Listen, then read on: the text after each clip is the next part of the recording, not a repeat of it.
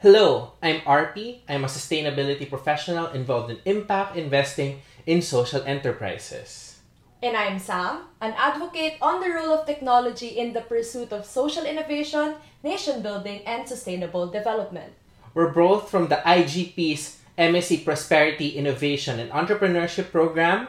And welcome to To Prosperity and Beyond. All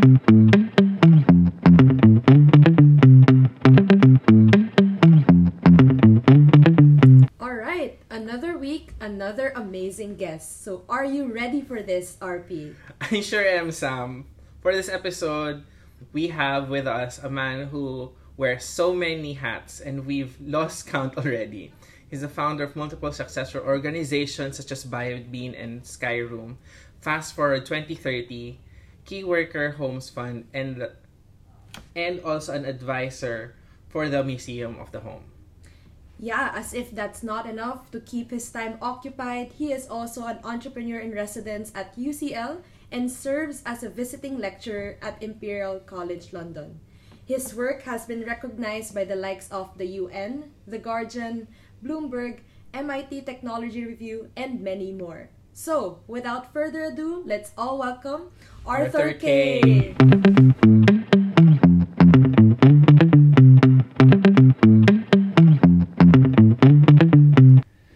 Awesome to be here, guys. Thank you very much for having me. Great, thank Great. you so much. So I think just as an icebreaker because um, we're all new, we're all friends here. Um, so you are a founder of the startup BioBean. Do you still drink in coffee chains?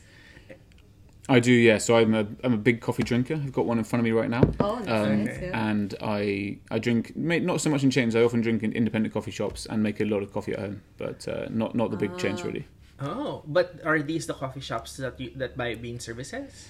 Uh, BioBean services, yeah, coffee shops and coffee factories. So Okay. um, we we work with companies like Nestle who have Nescafe brands, um, as Ah. well as Starbucks, Costa Coffee, uh, Okay. Cafe Nero, people like that. Yeah, so a real a real range of independent coffee shops all the way through to the biggest coffee companies in, in the world. Yeah.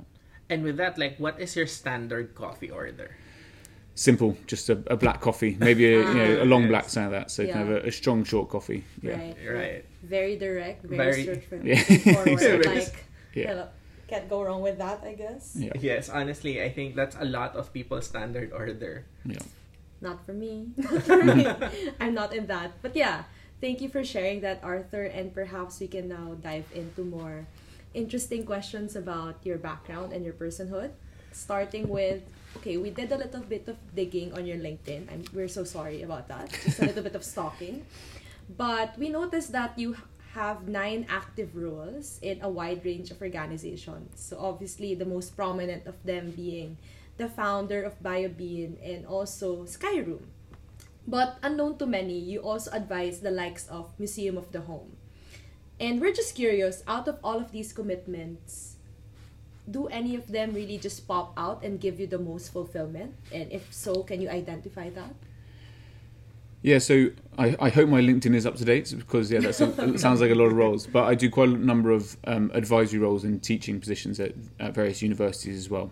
Um, and I th- the thing I don't necessarily enjoy one the most is more the range of different activities that I do. I find very enjoyable and stimulating. So it's kind of spending time, for example, uh, you know, teaching on the you know prosperity on innovation and entrepreneurship course at UCL Right. um, whilst that may seem like a activity where you kind of just talk to the students, the students such as yourselves are so, so, so amazing that you get a lot of energy and ideas back from that too. Yeah. So it's the the range of activities it, in and of itself is what gives me a lot of energy and a lot of optimism as well. Right. Maybe just a quick follow up question. At the top of your head, was there any memorable moment that you had recently that you are, I guess, keen to share or like just really, I guess, energizes you? Yeah, so this was um, must have been about a month ago, and I was walking through the new Battersea Power Station development and saw a shop from a project that I'd been one of the mentors and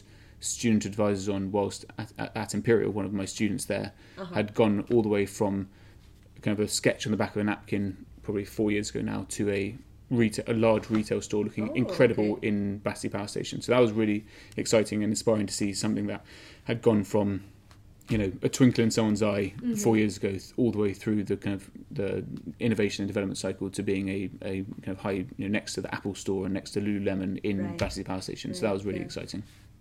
Yeah, it's like seeing tangible success um, from like scratch work that we that you've been doing. Yeah. Yeah, and even and the success I think is part of it, but it's more for me anyway. It's more people making brave decisions to try and get things off paper and to happen in the real world because there's an awful lot in terms of people wanting to do things and talking about doing things and not. So, for example, you guys going and actually doing this podcast, um, so many people. I've had probably 20 podcast ideas, but I've never made a podcast. So, so many people will think about making a podcast But and say, really wouldn't that be cool? Never Yeah. do it. And it's not, you know, as you know, it's not the hardest thing in the world to do. You need to book a guest, you need to get the kit together, you need to work it through, but it takes work and it also takes Right. bravery to put it out there and say, this is who I am, this is what I stand for, and this is how we're going to go about it. And so it's, um, that's the stuff I like seeing happen. Mm, Well, yeah. thank you for acknowledging our work in this. In other things that we also digged around, we also found out that in one event that you promoted entitled "Is the Pursuit of Happiness Making Us Miserable?" What like key principles from this activity do you still remember, and how do you think answering this question contributes to one's path towards prosperity?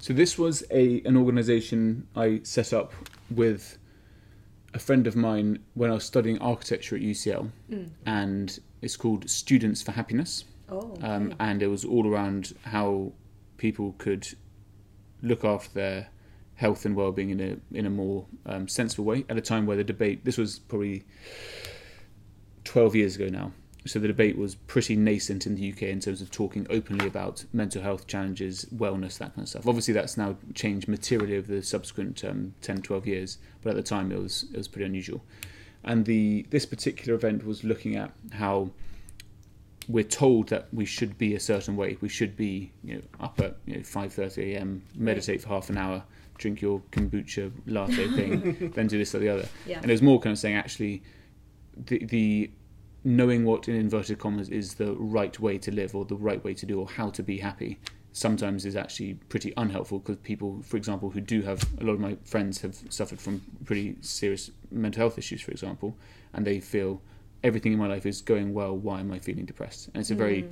thin understanding of what is kind of wellness and mental health issues. Yeah. And so, and the pursuit of it um, is an admirable goal, but often the idea that one must achieve, happy. be be happy, Yeah. or you're wrong if you're not happy, Mm. is is I think where that event was was framed around.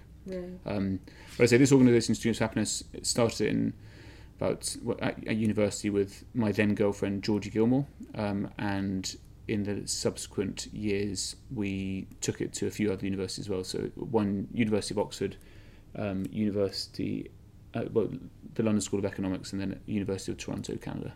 So like even back then you were already sort of interested with this idea of not necessarily prosperity but then in this understanding how we pursue things Yeah. to be happy. Yeah, well, the things I've done in a kind of more entrepreneurial sense, or setting up organisations, or doing creative projects, it's usually from the perspective of does something like this exist already?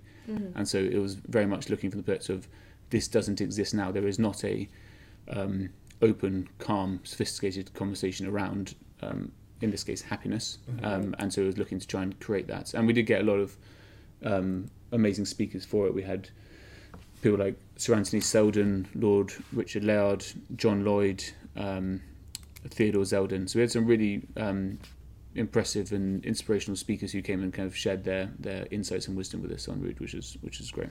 Wow. Even during your undergrad, you were doing so many things already. but yeah, just to jump on the next question. So, you are the founder and chairman of Fast Forward 2030. And since you started this in 2016, can you share with us the biggest developments that you've seen in this space and how they're contributing to attaining the UN SDGs?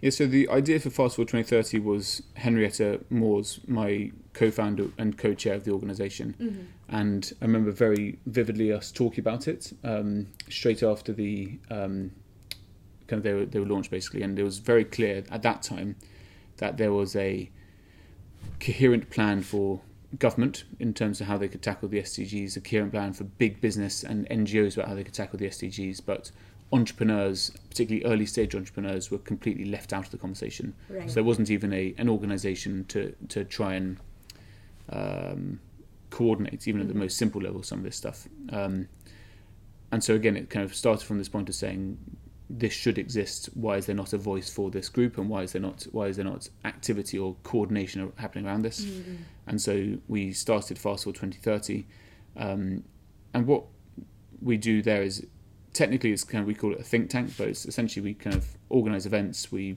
try and we write some white papers. We provide a framework and support structure for early stage entrepreneurs, and particularly try and get people who are thinking of starting a business and try and tilt them to do one that has a social, environmental, or economic positive impact. Right. And then for those already starting those, a business that is in that sphere, we try and give them the support, the network, the peer-to-peer learning, the um, insights from you know, both the Fast Forward 2030 network itself, where we have podcasts and events and stuff like that, but also from the connection with UCL. Mm. And so today we're kind of operating in three different countries: in the UK, in Lebanon, and in Kenya.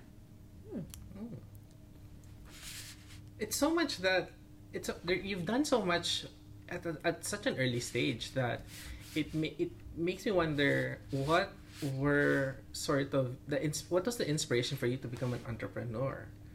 Like um you're in you're involved in various enterprises and i'm sure like entrepreneurs like you have an origin story. What was the origin story for you to become an entrepreneur? In, I, I well, so technically I'm an entrepreneur and that's I set up and run organizations. I don't necessarily think of myself as that. It's more, Mm. as I say, it's more I'm creating things that sometimes happen to be organizations in response to either gaps in markets or challenges that need tackling. Right. So it's more I'm kind of working with teams of people to try and coordinate action at for things Ah. um, rather than specifically being interested in being an entrepreneur.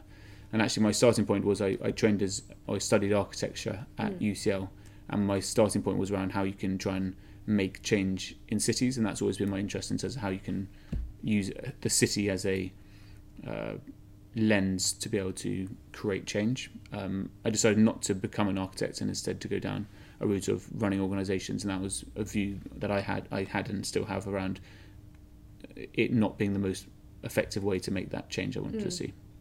Um, so to kind of skirt around your question, uh, it, essentially I'm saying I happen to do creative projects that end up sometimes with companies at the end of them, um, and they're in response to solving a problem solving a problem Right, or seeing yeah. or seeing something that isn't yet being addressed and trying to address that. Do you think in this pursuit there were particular pitfalls that still haunt you? And whether or not, how were you able to bounce back from these kinds of pitfalls? So huge number of um, pitfalls en route. Um, I can go into some examples shortly. Um, in terms of bouncing back, I mean, I'm in terms of acknowledging my privilege. I'm kind of a you know born into a middle class family in a global megacity in a you know prosperous country as a white heterosexual male. So it's kind of I've had a lot of uh, kind of a very very fair start and uh, kind of um, strong start in life in terms of being able to have some of that resilience to be able to work through it, and also Mm. um, you know personal stability to be able to kind of work through some of those more challenging times. So entrepreneurship, especially at the moment in countries like the UK, is very weighted toward and is not particularly spoken about in um, kind of the discourse, but it is weighted towards um, kind of people from a middle class background, people who've had some maybe university education or something like this, and it's a luxury in many ways to be able to pursue riskier ventures and to p- take those risks without necessarily the feeling that you're going to you know go bankrupt or end up on the street Right. and so it's a it's a big big standing start that people um, like I have had to do that but not not many um, call that out Mm. And in terms of like the pitfalls that you sort of wanted to highlight?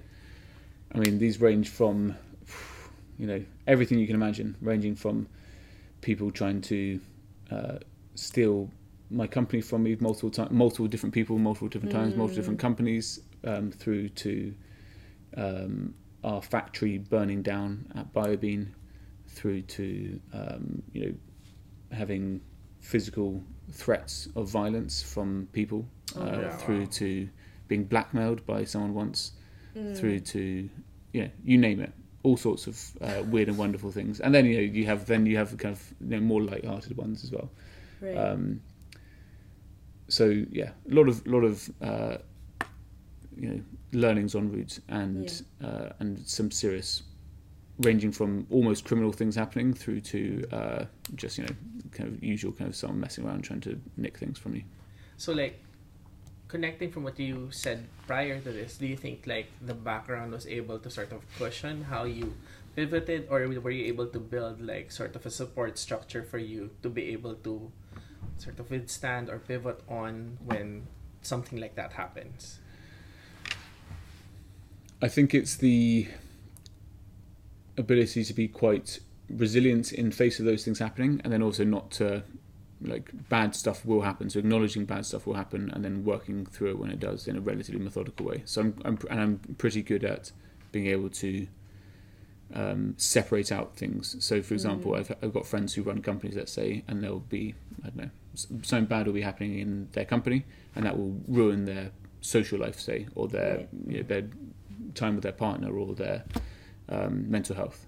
And I guess what I'm um, pretty good at from a, as a, it's not necessarily all good in terms of this, but what I'm good at in terms of as an entrepreneur is I'm good at being able to segment out things that are going wrong Mm. in, in my personal life, say from my professional life, and be able to put that in a clear emotional box, Mm. and then also between companies as well. So let's say um, I sit on the board of a uh, a museum, as I mentioned, and let's say something's going wrong there, and then something's going. I won't let that, or try not to let that. I'm quite good at not letting that filter over into my day job, say, um, and vice versa. So what I got from that is compartmentalization is key, so that you can handle different situations sure. and different stages of your life Yeah, with yeah. various like engagements and whatnot. Yeah. Yeah, I'm not necessarily sure that is a um, always a, a good thing. Mm. Um, in terms of, I think I think probably a, a therapist may have some views views views on if that's a healthy way to behave. Oh no, the NHS um, but certainly in terms of being able to um, look at a challenge directly and be able to try and address that without necessarily. Obviously, there's some maybe emotional crossover that I'm not acknowledging here, but without having bringing the stress of that to Yeah. that situation and being able to kind of switch off quite effectively. yeah.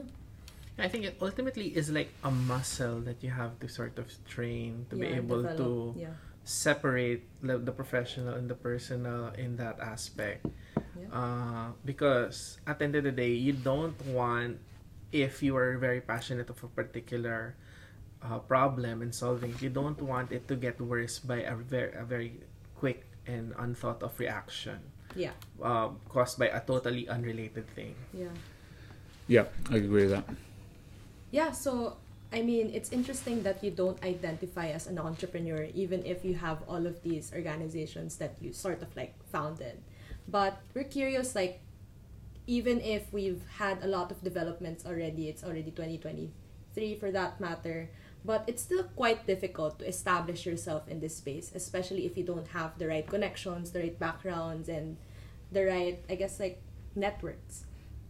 So, how did you establish yourself and you know really put yourself out there as someone who is credible and legitimate even if you did not necessarily have the right skills to, to begin with and what was your process in building your team So, in terms of from a standing start, the industries that I kind of was building my first businesses in were essentially renewable energy, biochemicals, and waste management. So, Mhm. and we ran you know large f- factories, developed products, set up supply chains. So that was a, and I was when I set that up, I was kind of early twenties. So that was a relatively um, kind of high technical and needed high credibility in order to kind of make it in that yeah in, make it in that industry. So very different from let's say a um, kind of personal finance app, say something like that, which is kind of got other challenges, but it's a you know not you're not going to die if it goes wrong kind of thing. Whereas you know, if a factory blows up, you know it, people can get hurt and that kind of stuff. Right, so there's a, right. a need for both a credibility to secure investment and customers and Yeah. set up supply chains and Yeah. partnerships, but also to make sure that things were safe and secure and run properly. So again, acknowledging some privilege here. A lot of it was being like a six foot two white guy probably helped. Um, but, and and also from like you know I studied at UCL and had you know, a few family connections, this kind of stuff. So the kind of combination of that gave a kind of a, a, a start to be able to kind of get into cer- into rooms, for example. However, there's a great line in the Simpsons movie, which is um, Tom Hanks is is playing himself, and he says the EPA has lost its credibility, so they're borrowing some of mine.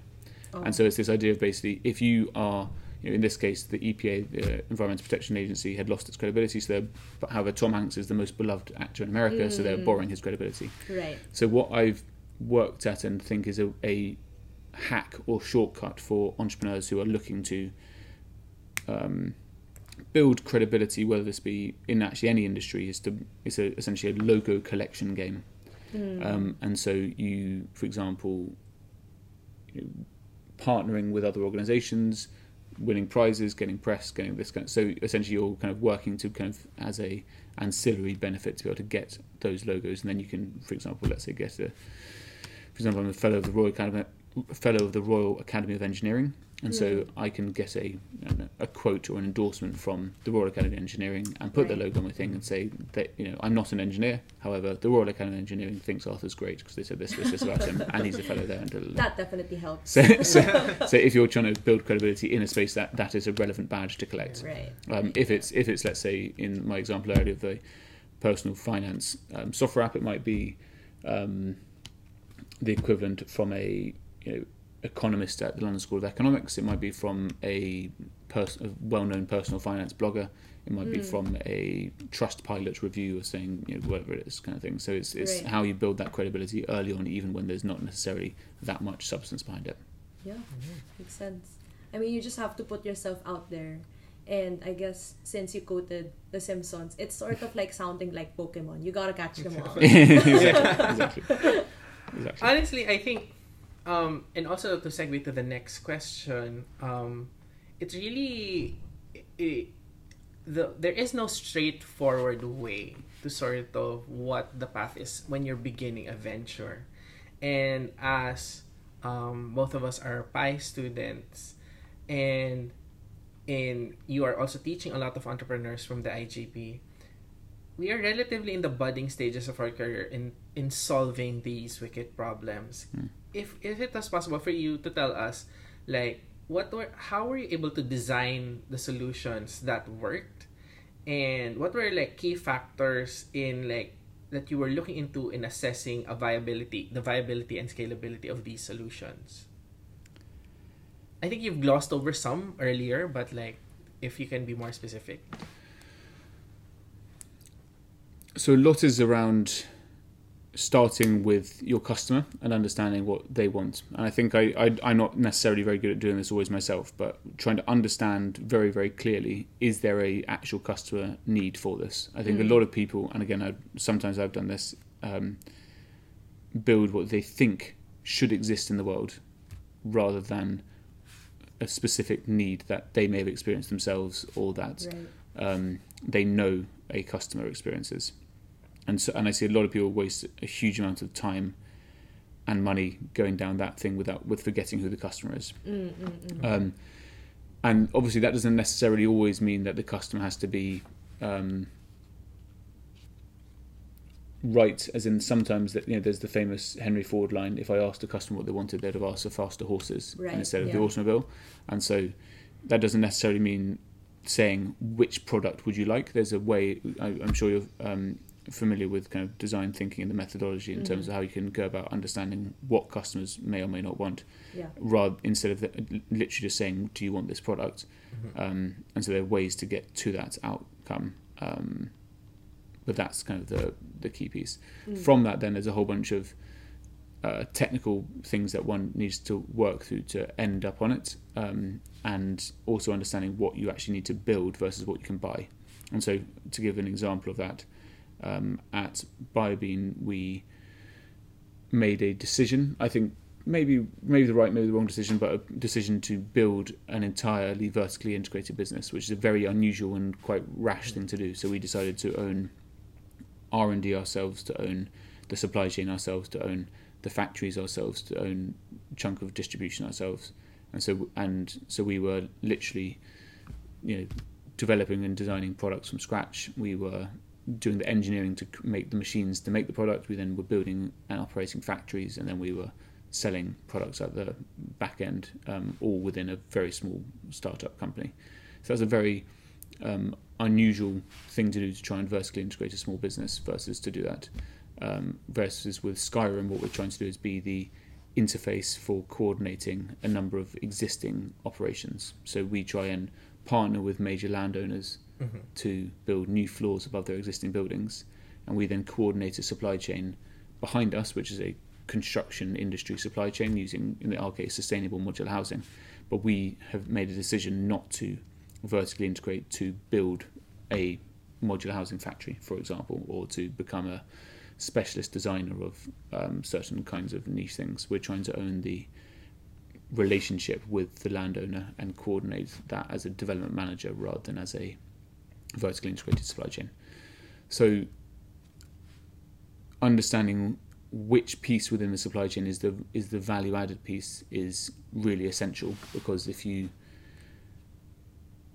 you can one can spend a huge amount of time design redesigning things that already work very well rather than procuring them well you know, let's say you know, for example if you wanted to set up a really good coffee shop you may choose your USP to be okay we you know, source our beans very effectively or we have the best baristas or we have whatever it happens to be you're unlikely for example to become design your own coffee mugs or develop the point of sale system for your coffee shop or to become an architecture company to then refit your coffee shop yourself and do all the designs things. So you're understanding which parts, which of the USPs you're going to focus on and get very good at and design versus um, just procure. And most people should procure most things and decide what's the one thing or two things that you're going to become the best in the world at and then focus on that. Do you think this particular journey of figuring out what your USP is like is an easy one or something that entails so much reflection from the central entrepreneur? it's I think it's quite often it's quite an intuitive thing, and people can miss, again myself included, can misunderstand what their actual USP is, um, and so it does take a lot of thought and reflection to get to what it is, but it is quite an intuitive thing. So it's not something that necessarily working hard at it will Mhm. mean that you get to the answer of what it is. It's not a number crunching exercise or not a particularly academically rigorous exercise. It's re- pretty intuitive and understanding actually what's going to make you different in the market. And a lot of people lie to themselves about what that actually is. I've got a friend at the moment who um, I believe is doing this at the moment. He's lying to himself. He's setting up a company and thinks that the, his USP is an actual USP and it's a fake USP. It's a, a different way of doing, and I've told him this many times, but he won't listen. But it's a, it's a different way of doing um, the same thing, and he's convinced it's different enough that it's going to be completely game changing for the industry. And Okay. but essentially, it's you could buy it from 50 places off the shelf now, and he, he should procure it and focus on his USP, which could be phenomenal execution, for example, or could be um, better distribution or you know, better procurement, and you manage your costs very well, and you've got a better margin, so you can offer your product more less expensively. So fake USPs are a big danger. Hmm. Fake USPs. USPs. Never heard of that concept, but it's quite interesting. that well, it is, I guess, a phenomenon for some people to believe that hey, this is something that would really change the lives of everyone. But at the end of the day, they're just sort of deluding themselves. Like, oh well, not exactly, but you know, I guess some people need to try it out before they really realize that Mm. okay, it's not gonna work out. Yeah, or or at least understand where the challenge is. Let's say, let's take an example of, um, you know, tackling malaria in Mm. in sub-Saharan Africa. So, so I got a friend who was doing this for a time, and they kind of redesigned the mosquito net. Hmm. The issue was. The- uh, She, she came to understand the issue wasn't actually that the mosquito net was not a good or it was not you could buy very inexpensive and effective mosquito nets now it wasn't a, a better mosquito net would solve the problem more effectively. It was a distribution problem about Yeah. and, and a usage problem in terms of if people will get it to the people who need it and will they use it once they get it. Yeah. And so it's a, trying to solve it through having a better mosquito net is neither here nor there. You could have you know, a mosquito net that costs even less and um, was even even more effective, and it still may not get to the right people and still may not be used. Makes sense.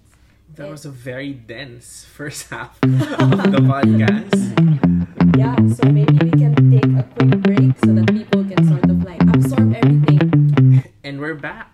We are back. What a break. And now we're going to, I guess, probe a little bit more about your businesses, mm-hmm. starting with BioBean. So it's been around for about 10 years. And for those who don't know, it's the world's largest recycler of spent coffee grounds. So, what can you say is the most important impact it has produced thus far, and how were you able to achieve that? So BioBean turns spent coffee grounds into a range of advanced biofuels and biochemicals. So we make a range of products like biomass pellets, bio, biomass logs called coffee logs, and then a range of higher value materials, for example, Infocaf, which is a biomaterial, and then fla- a range of flavors and fragrances, so the stuff that makes coffee taste and smell like coffee. The stuff that gets me most excited in terms of impact we've made thus far is around the kind of tens and tens of thousands of tons each year that we divert from landfill and anaerobic digestion and the kind of savings in terms of CO2. And there's we kind of count two savings here. The first is diverting uh, waste from landfill or equivalent, and that saves CO2 because it stops, in this case, methane degradation, which is very 27 times more potent than carbon dioxide, in fact, and then means that you avoid that. And then in addition, we can displace conventional fuels. So the and, and indeed virgin materials. So instead of burning coal or wood, you can use coffee logs or biomass pellets, and then instead of using um, virgin uh, materials such as wood or plastic or um, whatever it has to be, as we can use Infocaf, and then instead of using virgin coffee to make uh, natural flavors and fragrances, we can use our still natural um, derived coffee, but from spent coffee grounds rather than from um, virgin coffee grounds. Um, all of that means that we've collectively saved hundreds and hundreds of thousands of tons in terms of CO2 emissions, and we're, we're we've and because that we've been recognised as B Corp kind of best in the world in terms of the environment as well. I think It's quite impactful for like a startup that just relatively 10 years uh, 10 years old. Yeah, 10 years is a short time, especially for a lot of businesses when you compare it with, let's say, for example, traditional organizations that have been around for like centuries or something around that number, basically. Yeah, and I think another venture that you have uh, that you also gave uh, you gave us some insight a while ago was Skyroom is a bold attempt to solve land scarcity in issue in megacities like London. Like, what was the inspiration for that particular business, and um, how do you see the organization evolve moving forward? So the original idea for Skyroom was actually very similar to BioBean. Whilst they're seemingly very different businesses, what they both try and do is make value from waste. Or in this case, in the case of BioBean, it's wasted stuff, spent coffee grounds. And in this case of Skyroom, it's wasted space. In our case, we're looking at empty or underutilized rooftops. The initial idea for the company name, in fact, was waste of space um, instead of Skyroom. And specifically, what we do with Skyroom we, is we work with major landowners to add new floors in the airspace above existing buildings. And we, at the moment, are operating in a few different countries, but mainly focused in the UK, as you say. Um, and in terms of, I guess, the idea there and why it makes sense is the main cost of a house in a city or a, or a home in a city like London is not the architecture or the um, the building itself; it's the land upon which it's built. And so we keep trying to, you know, to, to the point around fake USPs we were touching on earlier. To try and make a house affordable is very, very, very difficult if already seventy percent of the cost of the end product is the land. So even if you were to almost put a building there for free, you've still got something that's you know, got seventy percent of the cost built into it. And so that's why you can, for example, spend. We're here in Bloomsbury in central London, where if you were to buy a, you know, let's say a 1,000 square foot flat, that would probably cost one and a half million pounds, maybe two million pounds. Um, but for exactly the same flat, if you were to move it to rural Wales, you could buy that flat for probably seventy five thousand pounds. Right. So it's a you know many orders of magnitude difference in terms of how much that flat costs, and that's the land. And so the, our insight was very crudely that if you could get what's called suitable urban building land, so land that you can build on, in places where people want to live, so not in this case not in rural Wales, they want to live in Bloomsbury, you can materially um, reduce the um, end cost. And specifically, what we do is we do it for key workers, so people who need to be near to um, their place of work in order to, to, to deliver their job. So you can't have a nurse. It'd be very hard for a nurse to live in rural Wales and work Right. at UCL hosp- UCLH, and therefore Mm. they need to be within a proximity of UCLH Mhm, um, to be able to do that. And so our kind of theory of change is around if you can get those people near to their place of work, i.e., delivering the 15 minute city concept for Right. London's key workers, you then will have a direct impact on them, which is you know better retention of NHS staff. Um, most of their income already goes on housing, so you can reduce housing poverty. A whole range of impacts there, but also the knock-on effects to our public services will be very positive because then you have instead of a nurse being stressed and underpaid and um, overworked and feeling like society doesn't care about them, you have someone who is in a, you know, a much uh, stronger position personally and able to therefore do their job more effectively and um, support patients and have a positive knock-on effect to society.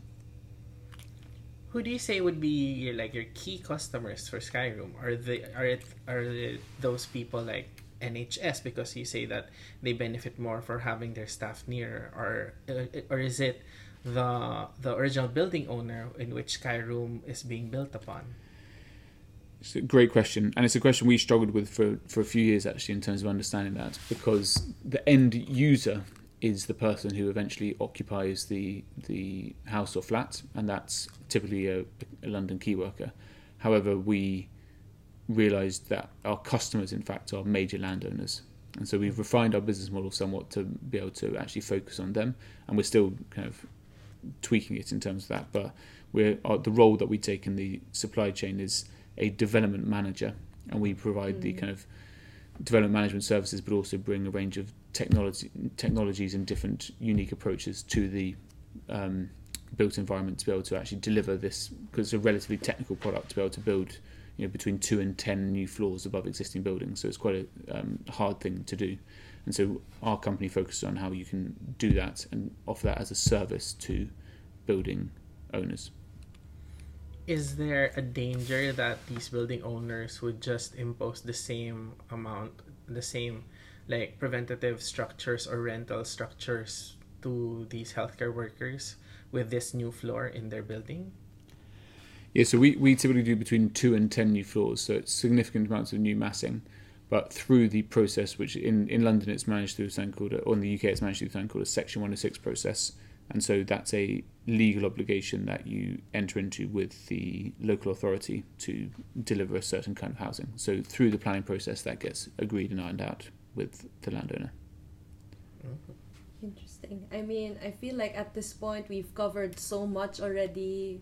Like all of the topics that we've discussed have been a lot to absorb for sure for our listeners. So perhaps we can end on a lighter note. Uh, we noticed that you're a keen reader. So, what do you think is the must read for innovators out there who are trying to advance sustainability or address um, grand challenges like yourself? Yeah, so I, I read a lot and think that a lot of entrepreneurs should read or you know, listen to audiobooks or how they learn best because it's a very, very important thing to kind of think more broadly beyond your um, industry and area of expertise. Mm. So, my first thing, I guess, similar to your earlier questions around what I enjoy reading, and it's a very, very broad range of stuff. So, I don't actually read that much within, let's say, sustainable entrepreneurship. Mm. I'm usually reading books about you know, history or politics or design or engineering, or whatever it has to be, or kind of culture and that kind of stuff. I read quite a lot of non-fiction. Um, but things I'd recommend if people were kind of getting started in terms of being an entrepreneur, I would say Robert Greene's work is good, Laws of Human Nature, um, which is kind of, I guess, more like a, what would it be, pop psychology maybe? Um, Peter Thiel's book Zero to One is Yeah, good. Again, he's a very divisive and controversial character, but it is a, a good framework to think about um, delivering. hi- His focus is particularly kind of entrepreneurship in software and in Silicon Valley, but it's an interesting, a very well written book and an interesting approach on it too. Um, so those would be my kind of starting points from it, and then, um, but the overall approach to reading would be read random stuff that's not obviously relevant to your sector Yeah. and look at how those ideas can kind of cross pollinate and help your existing thinking. Right. Yeah. Right. Well, thank you so much, Arthur, for like taking your time off from your very busy schedule to entertain this podcast. Yeah, he only has nine nine other organizations. No big deal, No right? big deal. Obviously, this ha- this man has so much time on his hands. but thank you so much, Arthur. It's been a pleasure having you, and we hope that you enjoyed your time here as well. I had a great time. Thank you very much for doing such a great work with hosting and, more importantly, for setting up the podcast, which is amazing and takes a lot of bravery and initiative. So well done, both of you.